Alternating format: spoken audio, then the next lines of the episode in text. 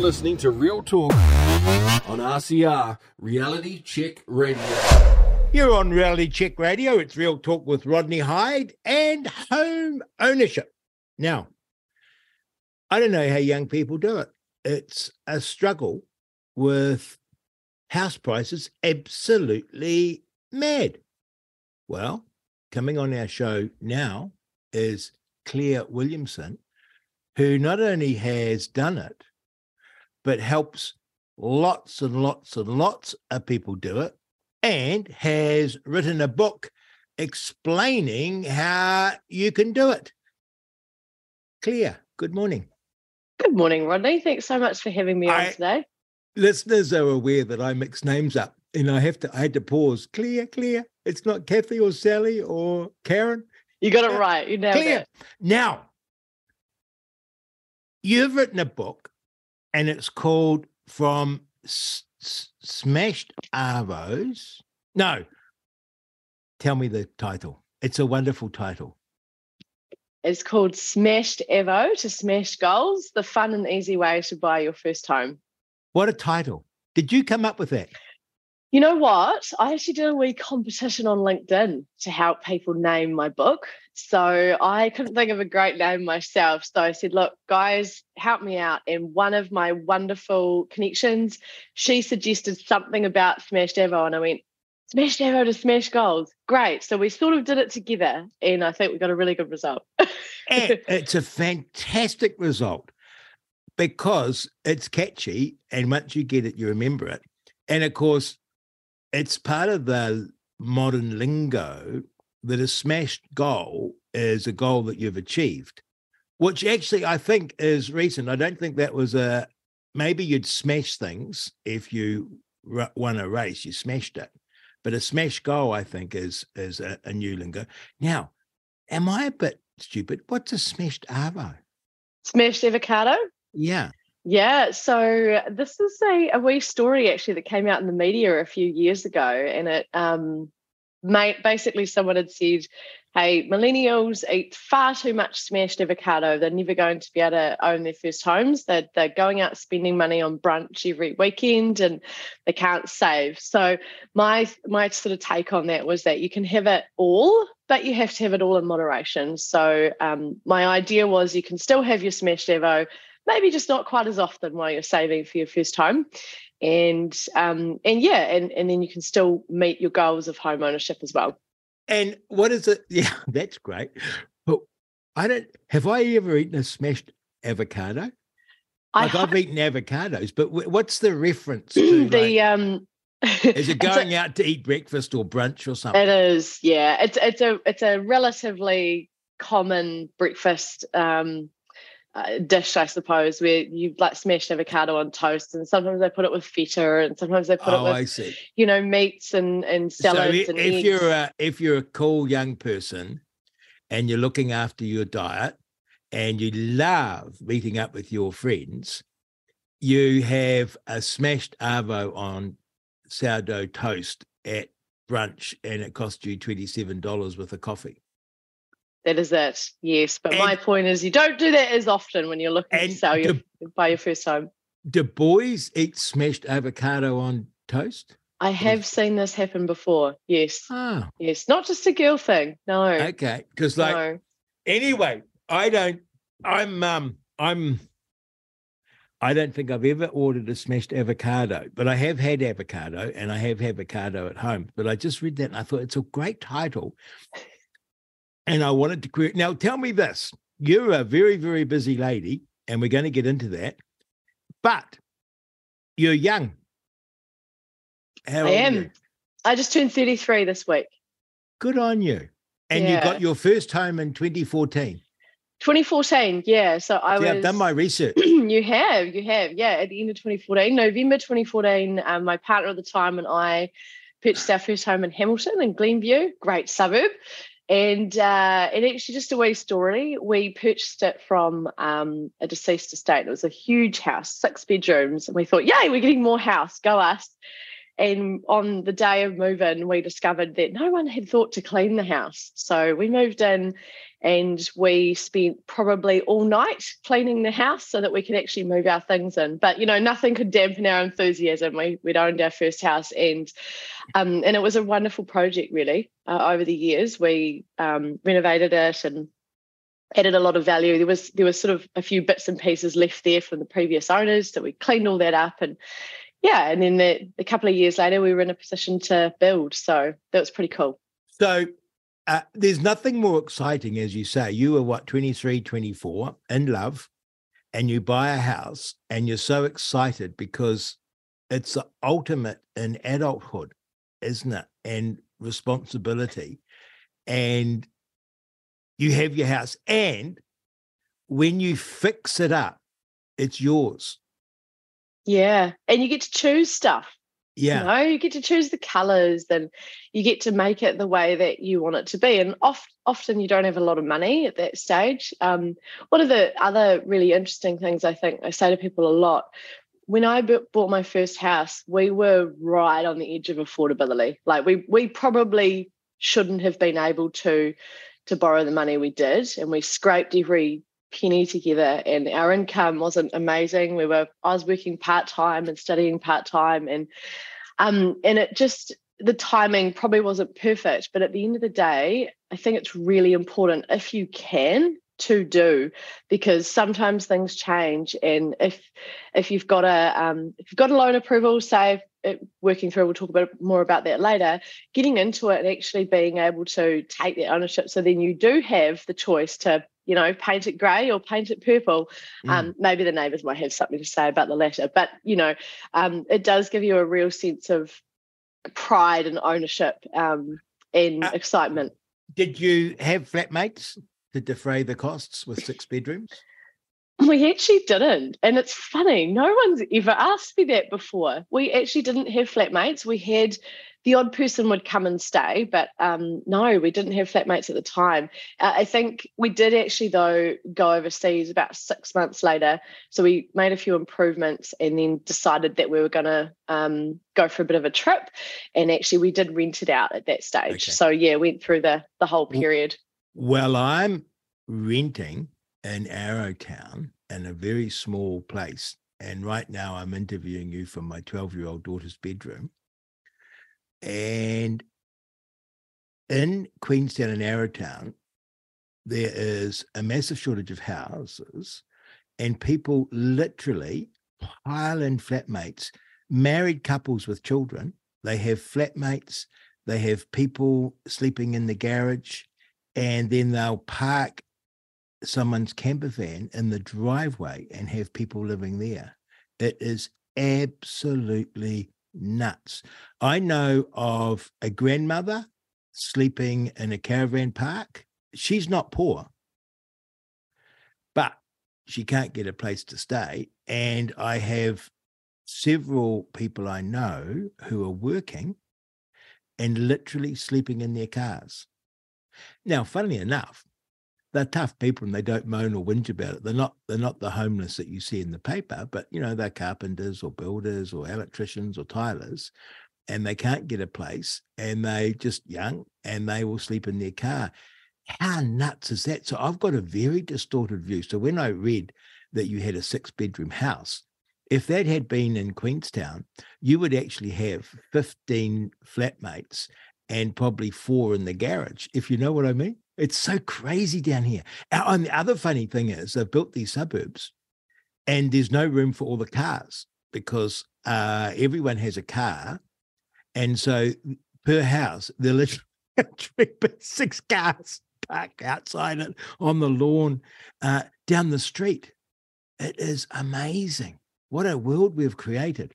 Now, that was my little story what's a mortgage broker, which is what you do during the day, right? Yeah, so uh, mortgage broker or a mortgage advisor. That's what that was. That's what we call ourselves these days.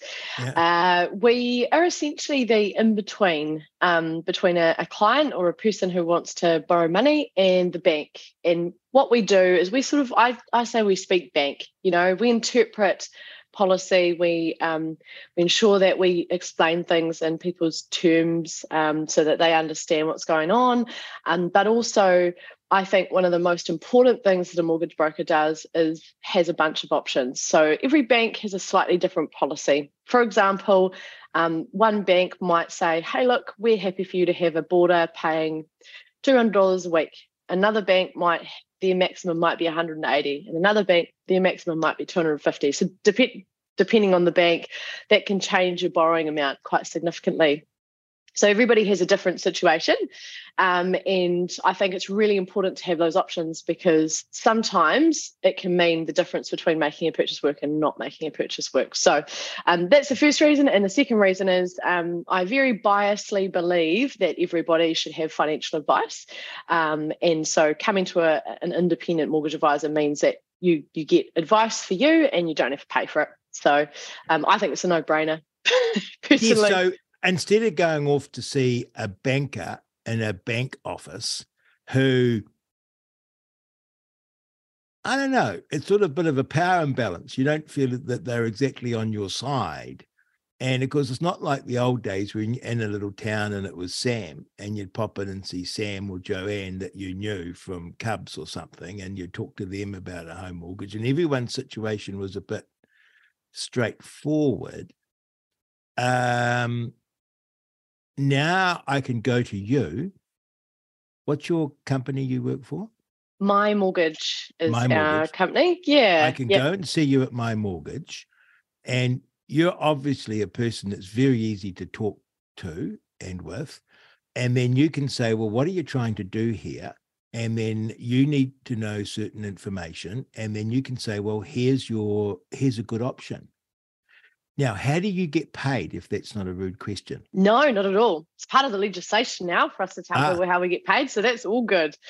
Um, so we essentially get paid by the government, uh, the government, the bank. I was going to um, say, I was going to terminate the interview get paid by the bank. So when we put a loan in place, um, mm-hmm. the bank pays us a, a, small percentage of that loan um, in a, a, commission, essentially. So Do- it depends a little bit on the bank and how it's structured. But some banks will pay um, one payment, and others will pay what we call a trail commission, which is um, for a small amount, but for a longer amount of time. So for us, that doesn't really matter. We we have a a heap of banks that we work with. We, it doesn't bother us really whether it's a um, upfront or a little bit longer longer term. We, we, is that mm. all made public because of the legislation? It's it's disclosed to each client, so okay. obviously it's a different, a little bit different for each client. So what we do is at the end of the process, we talk about what the structure is going to be, um, and we send all that off to the bank, and then we have a final document that we send off, basically, which says, "Cool, yep, here's how much um, we get paid, and our our business gets paid, um, and yeah, and we take a pretty pretty um, good approach to it, I suppose, in that okay. we just make sure the client's looked after because we we kind of want every client that comes to us, we want them to be our client for the long term and forever. So as, as long as they've got a mortgage, we want okay. them to stick with us. So, and so you don't have a preference financially to any one lending institution or another. No, that and would be a bit tricky. exactly, yeah. No, that I think that's uh, the good thing about having um, mm. a business like ours. We, we we don't like we do work slightly on commission, but it's not the same as contracting. So we everyone in our business is employed, um, and we do the right thing by the client for that reason. So um, yeah, so we don't have, I suppose, as much competition mm. within our ranks um, mm. and within our business. We just yeah, um, everyone I, gets paid. Fairly. I am I am your grandparents' age, I'm a, um, afraid to say. So I grew up in a completely different world. And um, it's hard for us to understand. And I know people now like to overshare. But when I went in to get a mortgage, typically you had worked for several years everyone knew that you had worked, you had got engaged, you had saved some money up, and you were in love and married. Nowadays, when you go along to talk to you, I mean, you're going to get some extraordinary stories because it's going to be, oh, I mean, I would be embarrassed to talk to a mortgage broker about my past five years. oh, they'd look at my thing and they, what happened there? Oh, yeah, no, it didn't sort of work out. And oh, and you were with that partner, yeah, didn't sort of work out. And then this happened. Oh, yeah, no, I went a bit nuts. Now, I'm a bit sensitive about that sort of stuff because I'm sort of sitting there and thinking, big F on my forehead, if you know what I mean. Because I, I haven't had recently, and I imagine a lot of people who decide to settle down and buy a house, they actually haven't had the ideal house, the ideal lifestyle for the past little while for a bank to say, "Yep, this is a good bet." Yeah, I think one of the things that was publicised very well in the media was the triple CFA legislation, so the Credit Consumer Credit Contracts and Consumer Finance Act rattle that one off. Um, and that has restricted a few people from a lifestyle perspective. So, hey, yep, you spent a thousand dollars this month and going out for dinner and bank was sort of assessing it and putting it in. What has changed probably over the last 18 months or so is that they have been a little bit more practical about those things. So um, for a lot of people, if they um, if they buy a house, they're going to sort of tighten their belts a wee bit and change things um, in terms of their budget. So we we have a lot of conversations around that. Um, sometimes people say, "Oh, you know, we we spend what we earn. We wouldn't do that if we if we had a had a house." So that's probably the first um, part of it. But the second part as well is what I call if this then that. So a lot of people come to us and they might not be quite ready. They might not have quite enough deposit. They might not quite have enough income, or they might need to repay some debt, for example. Um, it, the the the situations are sort of endless really but what we do a lot of is um, provide them some some solutions that might um, change their their existing um, the way that they're perceived by the bank. So, for example, someone might come to me and say, "Hey, look, I want to buy a house. I've got ten percent deposit and I've got a ten thousand dollar car loan, and I earn eighty thousand dollars a year." And I might say to them, "Cool, you can borrow." $450,000 now, but actually, if you paid your car loan off and maybe they had a student loan as well, if that was paid off, then actually you could borrow 550, and it might make a big difference for them in terms of what they can borrow and buy for so that's a, an example. It often happens with income as well. So we commonly get a lot of families that come to us and say they might have had someone that was off um, having a child a, a, um, on maternity leave, and that might impact how much they can borrow. So giving them an option of, hey, if you did this thing, we could achieve X. If you had a boarder or a flatmate, we could achieve a bit more if you um, increase your deposit to 20%. So there's a lot of different options there. Um, and it's something that I think a lot of advisors maybe don't do quite as well because I think it's important, right, to understand where you could get to. And I think the banks um, don't don't really do that often either. And a lot of us aren't very good with money and thinking about the future. Absolutely. Yeah. Um, I'm thinking me. Um, now, I got to be a bit careful here because I sound, whenever I have someone like you on, I Google them, right? And my wife worries that I'm a stalker, right? So I apologize, but I did Google you. And you're like a many faceted entrepreneur. You're a go getter, right? You do other things. I do. I do. I have a few different hats. I have a, a small business which sells um, woolen coats. Um, They're beautiful was, coats. They're beautiful coats, by the way. Thank you. Thank you. Yeah, I just wanted to inject a bit of uh, colour and woolly goodness into the world. Um, and I get a lot of comments. I've just been wearing my coats around in the last few weeks as it's cooled down a wee bit. And I'm, I'm lucky I've got a wardrobe full of colourful coats. Um, and people are always asking, you know, oh, where do you get those from? And so I'm sort of giving out cards and things. So, so that's really What's cool. the name of that business? Velma and Beverley, and that one is named after my grandmother's. So that wee strange name is where that comes That's from. Wonderful. Yeah. And how did you how do you make a coat? Like how do you make a coat that's yours and you're selling? I mean, You design des- it, yeah, with, and and you can get them pattern um, patterned out. So I worked with a, um, she was actually a client of mine, fantastic lady, and she, her and I sort of worked together. Um, I sort of said, "Oh, hey, this is what I'm thinking," and she helped me put the pattern together. I'm a sewer, but not a great one, um, so I understand how it works, but I'm not someone who can go out and make a pattern from scratch. So I have some incredible people on my team that that um, help me with that. And then every time I want to look at a new design, that's how we that's how we the process works. Basically, we just pattern it out, make one. I start wearing it. If people like it, we put it into the range. Pretty simple. And you're using New Zealand grown wool. We are, yes. So we get our wool from a beautiful farm down in the Wairarapa called Palliser Ridge, and they have some um, really wonderful practices, re- regenerative um, and and quite um, sort of yeah open, free range, I suppose, kind of um, extensive farming. Um, and their their wool is fantastic, so they use it for um, making blankets, but also we purchase their um, their yarn and that goes into our fabric. So it's pretty exciting. Um, the people that run that farm, Lisa and Kurt Portas, are fantastic. Really, really um, forward-thinking farmers and always trying to improve things on farms. So very, very cool. And you could be the next icebreaker. Well, I hope so. Maybe um, I, would like to keep everything made in New Zealand, but obviously with that comes a wee bit of a price tag, and I've talked Yeah. about that on other podcasts in the past.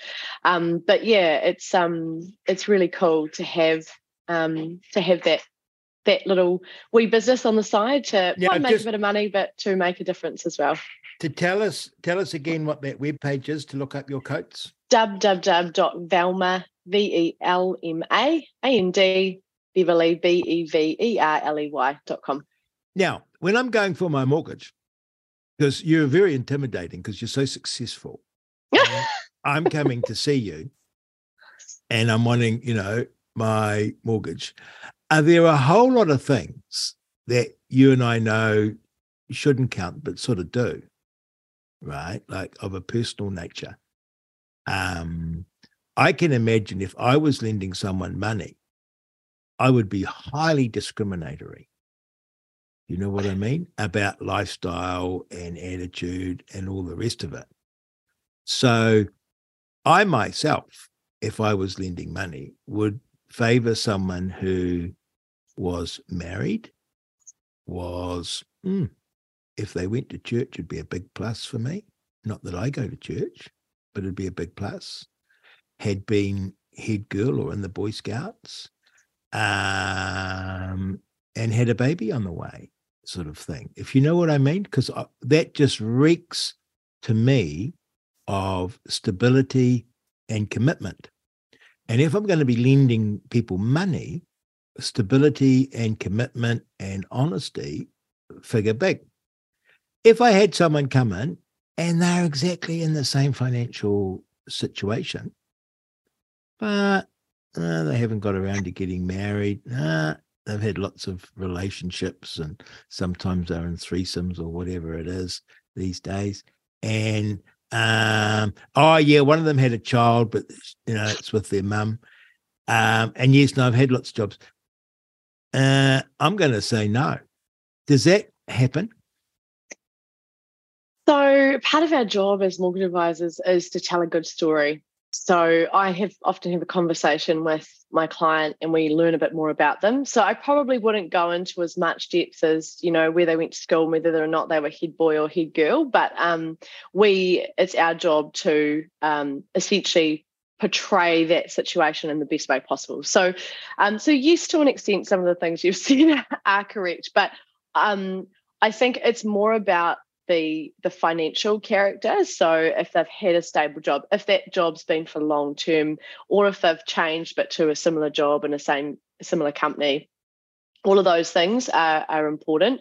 Um, ideally less existing debt um, ideally good credit history all of those things. But but at the end of the day i think i say this in the book a bit as well um, kind of like no problem is insurmountable if we can line up other things. So there's sort of um, a range of things that we consider. So obviously it's income, it's debt, it's it's kind of financial habits, what we call character, um, where or, or, or um, account conduct, so how, how you're managing your accounts. Um, it's your credit history, and it's probably your job history as well, mm-hmm. um, rather than sort of your overall family situation. We do a lot of loans with um, blended families with um, parents and kids, um, with small young couples, with older couples. Like the, the, the opportunities really are quite endless. But um, but it's about yeah portraying that story. So what we do is we tell we're very good storytellers, basically. Good, good. Hmm. You're, you're like a good lawyer, and mm. also, I mean, the bank's got an interest in the house, so it's not like the not got something backing up the loan. Yeah, absolutely. So it the, must give you a huge sense of fulfillment to have someone come to you wanting to buy a house and you pulling it off for them.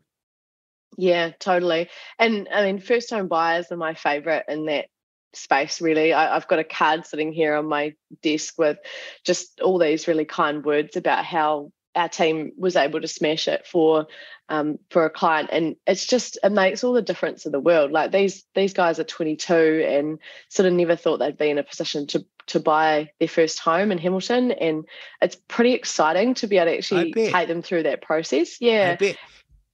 I bet. And tell me are there many that you have to say it's not going to work? Or given that you're a problem solver you can always say to people, well, here are the issues. This is what you need to do to overcome them. And if you do this and overcome them, I will be there to help you because you'd never, from what you're telling me, you never say, mate, it's never going to happen and show them the door. You'd no. actually say, it's a bit like your doctor. Yeah, you've got to lose 20 kgs, um, but you can, and here's what you need to do. And it's up to them. Yeah, absolutely. We do a lot of that. Um, people come to us, and and actually, a lot of the time, they know they're not quite ready yet, but they don't know which levers they need to pull. Do mm-hmm. they need more income? Do they need more deposit? Do they need less debt? What what is the actual? What do they actually need? And so we do a heap of that where we look at, um, hey, if you did this, then it would achieve this. And we are often working with people over a period of a couple of years. I've I've had clients um, come to me and not buy for three years. Um, and we just check in with them every six months, how things going. Um, and situations could change. Um, sometimes people get windfalls. Sometimes people really knuckle down. I had a client the other day who paid off $15,000 worth of um, short-term debt, so a car loan in um, six months. And amazing, really, really amazing. They just went, cool, this is what we need to do. They've, they're about to go unconditional on a purchase of a brand new home Isn't in Morrinsville. So it's it's pretty awesome. Um, and so we give honest but um, kind advice. So I mm. hear stories all the time about people saying, "Oh, you know, the bank," or someone said, "Oh, I'm no good," or "I'm, you know, I'm never going to do anything." And I said, "Oh, you know what? I'm never going to say that to someone. I'm going to say, right. if you did this, we will achieve this." Great. Now you're on Reality Check Radio. I'm talking to Claire Williamson, who's a mortgage advisor slash broker, and she taught me already something so amazing because I always forget people's names because I get so into the interview. And she told me I just wave my little mouse around and it pops up at the bottom left in Zoom. Uh, my amazing, Claire. Thank you for that. Now, this is a tricky question, but it just occurred to me. Oftentimes, it'll be a couple, a man and a woman do you notice a gender difference? No, not really. Like um, every every couple's a little bit different, or every client yeah. is a little bit. Different. Because you different. really get to know them, right? Yeah, we do. Yeah, and you know, once people talk about their finances, there's you know Nothing. many other things that we discuss yeah, too, right? It's, it's, good fun. Um, no, I, I think in every situation, like there's generally someone who's sort of leading. So one yep. of the two will generally lead, or sometimes there'll be one person will sort out the paperwork and the other person will sort of sort out the sales process of the of the purchase. So deal with the real estate agent and all of those things. Um, but there's not really a difference in gender. Okay. That can be, yeah, either or really. Um, which I think is cool because it means everyone's a bit different. Yeah. Your generation. It's amazing. It's great. Now, tell me about because I got you on ostensibly to talk about your book. What's the title of your book? Smashed Avo to Smash Goals. And the fun and easy way to buy your first home. Wonderful. Um, what was the motivation for writing the book?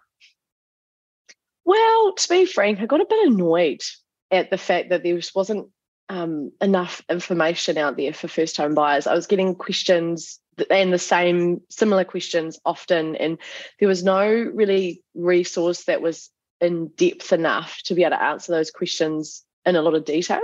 So we created blogs and we created videos, and we've got a bunch of them all over our website at mymortgage.co.nz if you want to have a look. But um, I wanted to really create a resource that actually collected those um, those things together and actually brought them into one place. So what I've essentially done is elaborated on um, a lot of those writings that we'd already done and then created some case studies and just tried to connect readers in with people that are already doing the things that they want to do.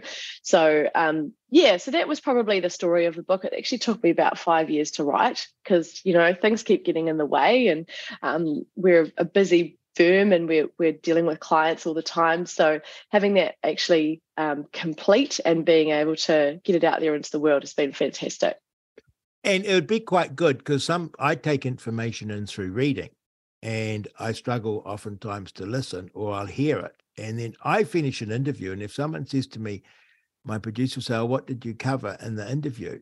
I look at them completely blankly because I'm listening very intently, but it sort of goes in and out. And I've recently taken up gardening and I have Wally Richardson, the gardener, on, and I listen to him. It's so exciting. And then it disappears, but I've got his book and I read his book and it sort of goes in. I need, I need both.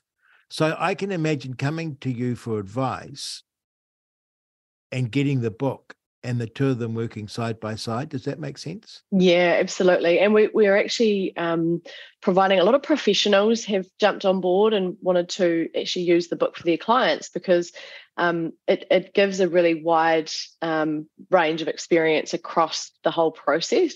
So, for example, you might buy the book and you might get your loan approval, but then you can't remember quite how you get your KiwiSaver withdrawn from from yes. your provider.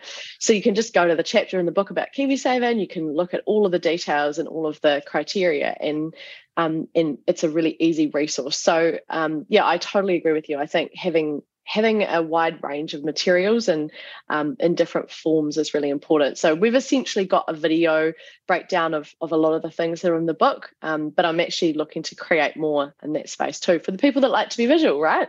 Yeah, me. Uh, so it would be a great present, would it not, for a mum or a dad or a nana or a granddad for their young kids? Yes, it would be. Um, my opinion, one of the greatest gifts you can give, right? No, it's um, it's been really cool. I've had a lot of mothers or mothers and fathers or grandparents purchase, um, and I'm you know happy to write um, a, an inscription to the person. I've done that in a few um, different spaces, which has been really cool. So, like, hi, John, you know, you can smash this, really exciting kind of thing. Now, so, how do I buy your book? um, just on our website, mymortgage.co.nz slash shop is our, um, it's probably the easiest way to get it, or you can just get in touch with me, just claire at mymortgage.co.nz. And what does the book cost? Twenty four ninety nine. That's actually a great price. How did you get it down so cheap? It's not a huge book. Um, it's yeah, so we sort of thought, you know, we want to make it accessible. Good for you, twenty-five dollars. Mm. Well, mm. that's it. I mean, that is actually some smashed avos and a latte. It is exactly right. Your it book. is. So all you have to give up is one of those meals, those brunch op- uh, opportunities to get the book, and you'll have a lifetime of success. So, let me get this right. You bought your first house when you're 23, 24 and it was a big commitment because they had six bedrooms and needed to clean up. You then went overseas. You're a uh, mortgage broker, mortgage advisor, clearly successful because you are vivacious and onto it. You got a business designing and selling colorful woolen coats, which are astonishing when you see them. Like I went on your webpage, they're astonishing coats. You're a published author. Um, you're a little intimidating. I hope not. I, I, think I have a good, uh, a relatively good ability to, to relate to people. And I also feel too, um, one of my big things is to be judgment free. So to be able to connect with someone, learn a bit about them and about their situation, and then give them the advice based on what's best for their situation. Um, and that that actually goes beyond giving advice about mortgages too. I do it in almost every facet of life, and I think um, it's really important to stay, um, yeah, basically just to be really, really relatable. Um, so I work well, pretty hard on that every day. You're a very, very impressive person, and um, good for you because there's no reason why everyone can't be impressive. And so often we look at people and think, oh God, you know, look at them. And that's the modern world. And here you are, this uh, bright and shining star doing this. And not only that, but helping people. It, it, it's amazing. One of the interesting things is that you've lived in an era when interest rates have been low, now changing. That's been your professional experience and adult experience, I would guess. And house prices have been dramatically on the up. Do you sometimes think that that's, oh, I'll put it strongly, a fake world? Not really. I think I think there's challenges in every generation, right? So um, our generation obviously does have challenges around um, house prices rising and you know um, potentially wages not quite keeping up. But there are options. I think I've spoken to a lot of first home buyers who have decided to move to a town that's more affordable and they've got jobs as policemen and teachers and um, retail assistants and tradies, and those types of roles are available in many areas. So I think um, probably just thinking outside of the square a little bit in terms of what what's going to help people oh, achieve their goals. I, but um, I didn't explain the question well. Um, one of the things that occurs to me, I think when I got my first mortgage, and people can text me if I'm wrong at 2057, but I think it was like 11% or something nuts, right? Because we had raging inflation and the government of the day had decided to get everything under control. So we had the worst of all worlds. We still had the inflation and then we had these high interest rates. Now, the mortgage was killing you, literally. The inflation was eating up your mortgage and then there was a drop in property prices, and your equity disappeared if you'd had to sell. And I look around where I live, Queenstown area, and the house prices are literally insane because of the cost of production, if you like. You know, an eighth of an acre with a house on it, $3 million, and the house costs less than a million or a million. So you're looking at that and thinking it's all bedded into the price of the land. There could be, now I have to I have to say this with some caution because I've been saying this for 20 years and I feel like chicken little, you know, that there's going to be a major correction. Now, it doesn't bother me because I'm with you. People have problems and there's always a way around them and to fix them. But do you sometimes think, hmm, I wonder what happens if this whole property market changes? Because my observation is people in their 30s and 40s just think this is normal. And to me, it's not just because I was, when I got my first home, it was a different housing market. Does that make sense to you? I imagine you hear that a lot.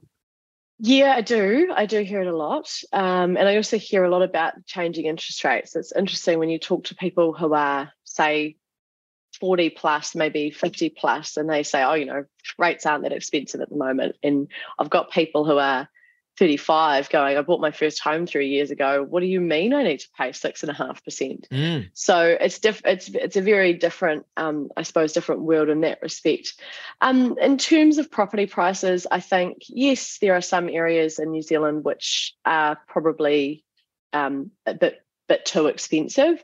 But I suppose also going back to what I said before, there are always options. I like to remain positive, to be honest. I I don't like thinking about, you know, how how things are all dreadful and you know Exactly. I always think they No, could be better. I'm the same. But um yeah, but I think also um, we do have a lot of people that want to come and live in New Zealand, and Mm. that has obviously pushed up um, our prices a little bit here as well. Um, I think there probably are a few levers that could be pulled in the rental space because I think that's a big challenge, as you mentioned earlier. Um, rental prices are expensive as well, so p- potentially there's just a little bit more that could be done to support more housing to be put in place open up more land, all of those kind of things. But I think there are plans to do that in many different places. Um, but yeah, no, it's I think um, plenty of options is is key, and I think that's probably my catch cry across everything. You know, options are really important. Yes, and you're an entrepreneur, clearly. And it's an entrepreneurial attitude. I want to explore where that came from. But an entrepreneurial attitude is the most wonderful thing in the world to have. Because what it means is, is that you just jump in. And uh, a non-entrepreneur looks at jumping in and says, Oh, what about this? Oh, what about that? They're like Eeyore and Winnie the Pooh, which is a great book too. Um, and and they say, "Oh no, I'm not going to do this because X might happen," and so they do nothing in their life.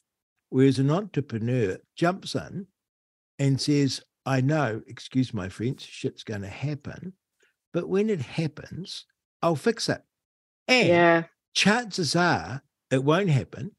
And chances are when it does, it'll be something I would never would have thought about.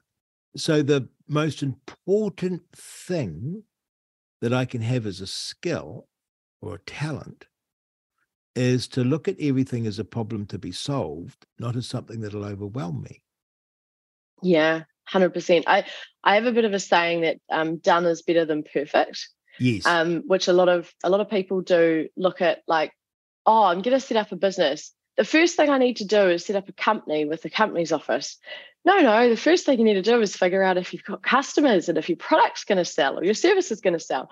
So I talk to people a lot about that, and I, like you, I say, you know, get things started, start talking about about things. An example with Velma and Beverley, I literally called a wool production company and went, "Hey, have you got some spare wool that I could just buy? Any any color doesn't matter." Literally drove up, got that wool, made something out of it, started wearing it around. People started commenting, and that meant, "Hey, you know what? I've got a viable business." Um, that's not the approach that everybody takes. They kind of try to reverse engineer a bunch of things and spend a lot of money too before they actually get to that stage. So I think it's really important to think why would you be in business? It's to help solve someone's problem or it's to help um, provide some kind of valuable product or service. That's got to be where you start. And then you can just build all the other things in behind. Like I built a website for Velma and Beverley while I was on my couch recovering from an Achilles injury. Um, it's actually it's not difficult. You can Google things and and you can uh, you can kind of get all those things to fall in place. So I suppose my attitude has always been take some action, do something, even if it's small, and then you're going to learn something. Um, and I think the other thing I'd say is surround yourself with really awesome people, people that Positive are going to help change you. Yeah, challenge you and and be positive about what you're doing. Um, too many people out there are trying to tear others down, and um, that's a bit sad. So you've got to find the good ones. you need with the uh, i don't want to add to your workload Claire, but you need to write another book about mindset because you must look around and you've got your mindset which is a winner's mindset and a winner isn't a person who's smart isn't good looking isn't all that it's a winner is a mindset. And you choose your mindset to a large extent by, as you say, surrounding yourself with positive people, being positive in the morning, all those things. And the funny thing is, when you get yourself into a positive mindset, you can't understand why A, you don't do it all the time, and B, why does why doesn't everyone do it? Right. And we all have moments when we lose our positive mindset, but we know, funny enough, it's a choice, right? Absolutely, it is, and and sometimes I think you know some people are never quite going to get that, and that's fine. But um, but yeah, I agree, and I think one of the other important things I've learned probably in the last six months is how important it is to tell yourself that you can achieve things, to tell yourself that you can do hard stuff.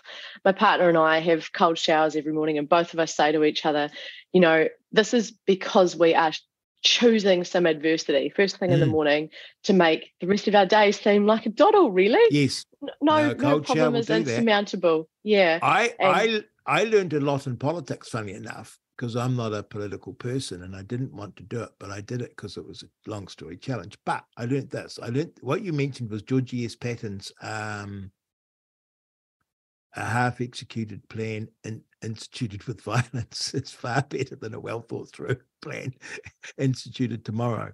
But also that idea that if you tell yourself, people ask you how you are. And I used to tell people how actually I was. And by the end of the day, I was miserable. I just tell people I'm great and I've never been better. And by the halfway through the day, you're starting to feel great. So the whole thing is what you're telling yourself. Now, I don't want to take up your time because I saw you look at your watch and you've got clients to see. You're okay. But I'm fascinated by your mindset and I want to know where you think that came from. Was it your parents? Was it your school? Was it, have you always been this way? Um, have you always felt you don't fit in? What is it about you that has made you this positive, leading, ultimately going to be successful person? I think it probably did start a wee bit with my upbringing. So my parents were very hardworking farmers and sort of really showed that value, I suppose, of of work ethic and getting stuck in. And we always helped. So there was always a, um, I suppose, a sense of that. I've always I've always done a heap of stuff all through school. I've um, I've always been involved in sport and creative arts and all these subjects and learning languages. And so I've always been quite varied in, in what I do. But I think probably the the entrepreneurial probably mindset and the desire to constantly or consistently be positive um, probably came from when I was working um, with uh, a squash and tennis club back in 2011, 2012. Um, and I um, was working with a, a, guy called Adam, um, Adam Thompson, and he really supported me to um, take more of a business um, approach to that business. So that was a, a not for profit, right?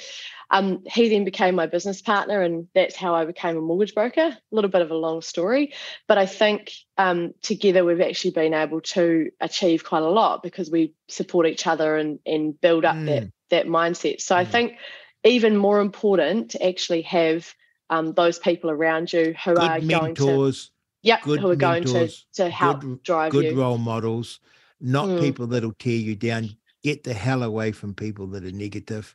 Get the hell away from people that uh, tear you down.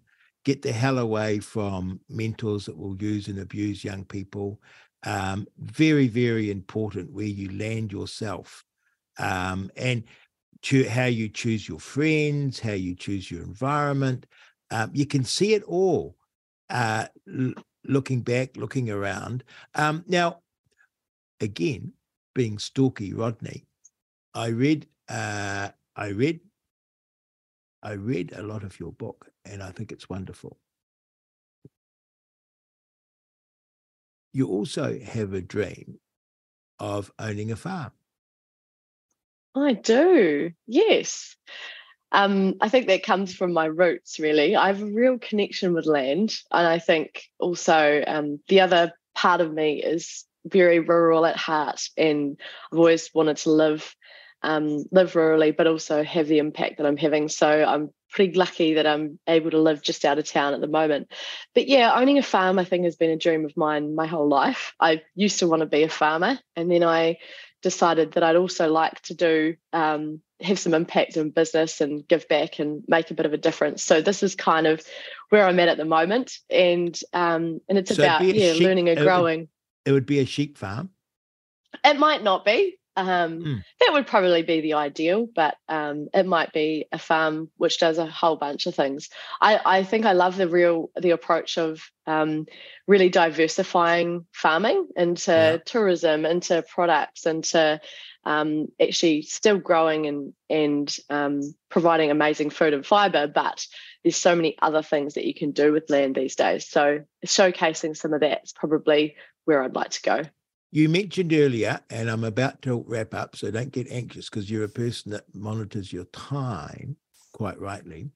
But this is so interesting to us to learn. You mentioned that you studied. What did you study?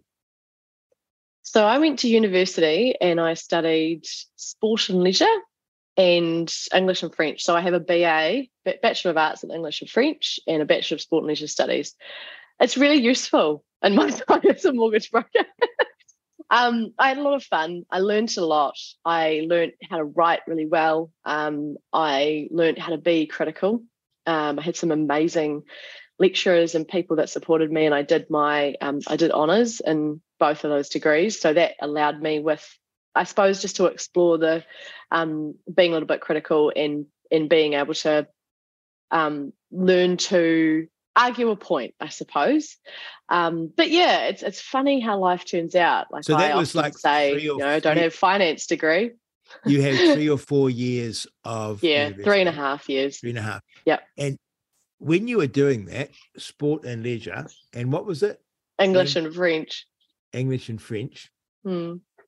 You wouldn't be sitting there thinking, in 10 years' time, I'll be a mortgage broker selling woolen coats.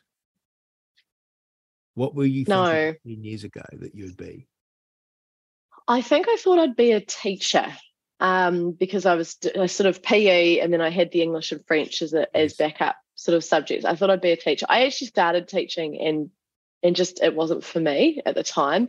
And then I went, shit, what am I actually going to do? And so then I decided sports management was my kind of jam, and I went into working at the um, at the squash club in Cambridge, which was amazing. But I think one of the, the key things that I'd like to share in this space is um, if someone offers you a great opportunity, take it and work out how to do it later. Yeah. It's something that I I come back to a lot. It's Isn't um, that wonderful? yeah, it's it's um it's a really it can take you places if you say yes. Yep, sometimes there are times you need to say no because you need to protect your time or your energy. But I don't think I'd be anywhere close to where I am now if I hadn't said, Yeah, man, I'll be a mortgage broker. I don't know what the heck they do, but you know, That's how I like ended up in politics. Fun. I, that's how I ended up in politics. I had a, I agree hundred percent with you, and um, you solve problems as they arise, not ahead of time. And people overdo the old business plan, get the experts in, and all the rest of it. Whereas you're best just to rush in madly sometimes and clean up the mess afterwards. Uh, one of my favorite things that happened to me was there was no work around, and I was looking for work, and I went into this sawmill and they looked at me and they said, Oh, I went in wearing a suit, you see, which wasn't done. This would be 1981. I went in wearing a suit and they looked at me and said, Well, we've got no work in the office. I know. I said, You don't understand. You know, I'm looking for any work. And the man looked at me and he said, Can you drive a forklift? And I said, Has it got wheels? And he said, Yes. I said, Of course I can drive it. Oh, great. You know, you can start now. so I went home, got changed, come back, sat in this forklift and thought, how do I turn this damn thing on? And I ended up quite quickly not a bad forklift driver because I know how to ask for help. And we know this in life, don't we? That if someone comes along to you and said, Oh, um, Claire, how do I do this? And they're young and enthusiastic, you will fall over yourself to help them. There's nothing more you want to do than to pass on your knowledge and experience. And that will be the same uh, for someone who's wanting a mortgage, wanting some other problems around paying their mortgage, someone wanting to start a business, someone wanting to play squash. You go out of your way to help them. And all people need to do is be a little bit enthusiastic, a little bit keen to learn, and then to ask someone who knows. Yeah. And I think also demonstrate that you're hardworking. It's actually yeah. going to set you apart in this generation. And I, I think um, there is a little bit of a sense of, um, I suppose, wanting things yesterday. I think in some um, for some people, and I I do really really really value hard work. Probably comes from you know being the daughter of farmers who worked all the time, but um, hard work, enthusiasm, willingness to learn, and a willingness to do anything, willingness to, to go and lick the stamps and and post mm. letters. Uh, you know those things are what's going to set you up really well and provide you with opportunity. Um, and I think that's just really important um, to demonstrate well, that if you are wanting to learn and grow. Well, we've got to go over this book one more time because it's a great book to give to people who want to get onto the property ladder. It's called Smashed Avos to Smash Goals How to Get Your First House, or some subtitle like that. It's amazing. You can buy it on the webpage. So it's just a click away and you get it on My Mortgage. Is it My Mortgage? No, mortgage.co.nz. My mortgage. My Mymortgage.co.nz. How? How easy is that? Mymortgage.co.nz go to the shop, look this book up. You can look up Claire Williamson, you can email it. She will sign it for your son, your daughter, your grandson. And the thing that shocks me is it's twenty four ninety nine or something, $25. I don't know why they don't say that, but it's marketing.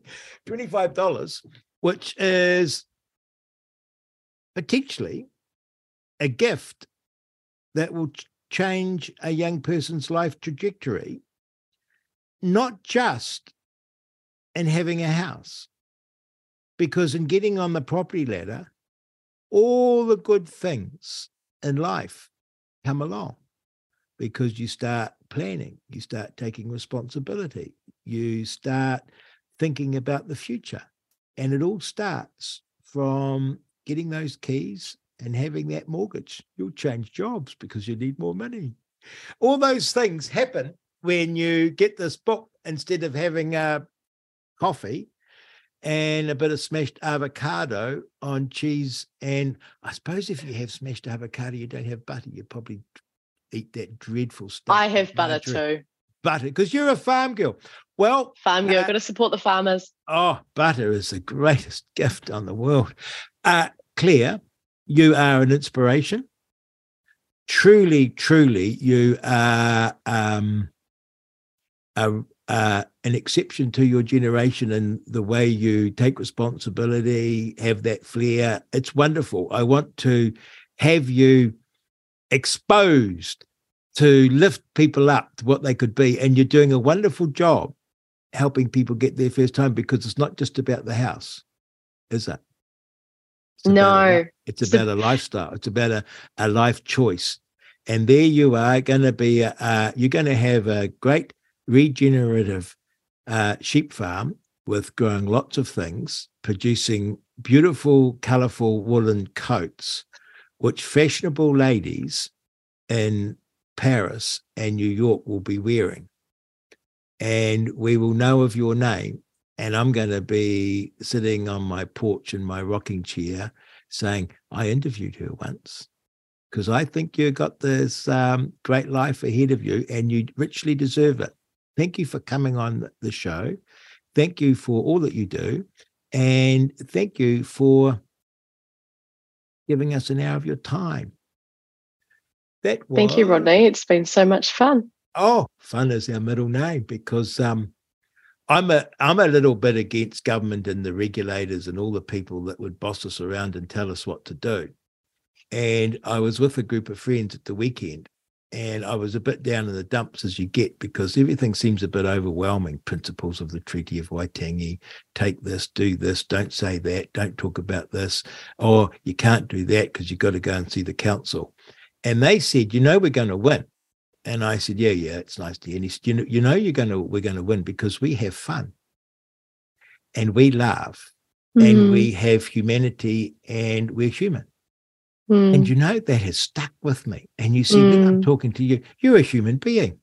mm. Funny that. And when you get talking to someone from the government and they're regulating you or they're trying to tell you why you can't do something, they're a bit automatons. They're not very, they're not fun.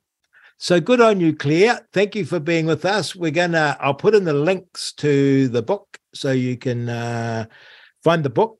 I think it'd be a great gift.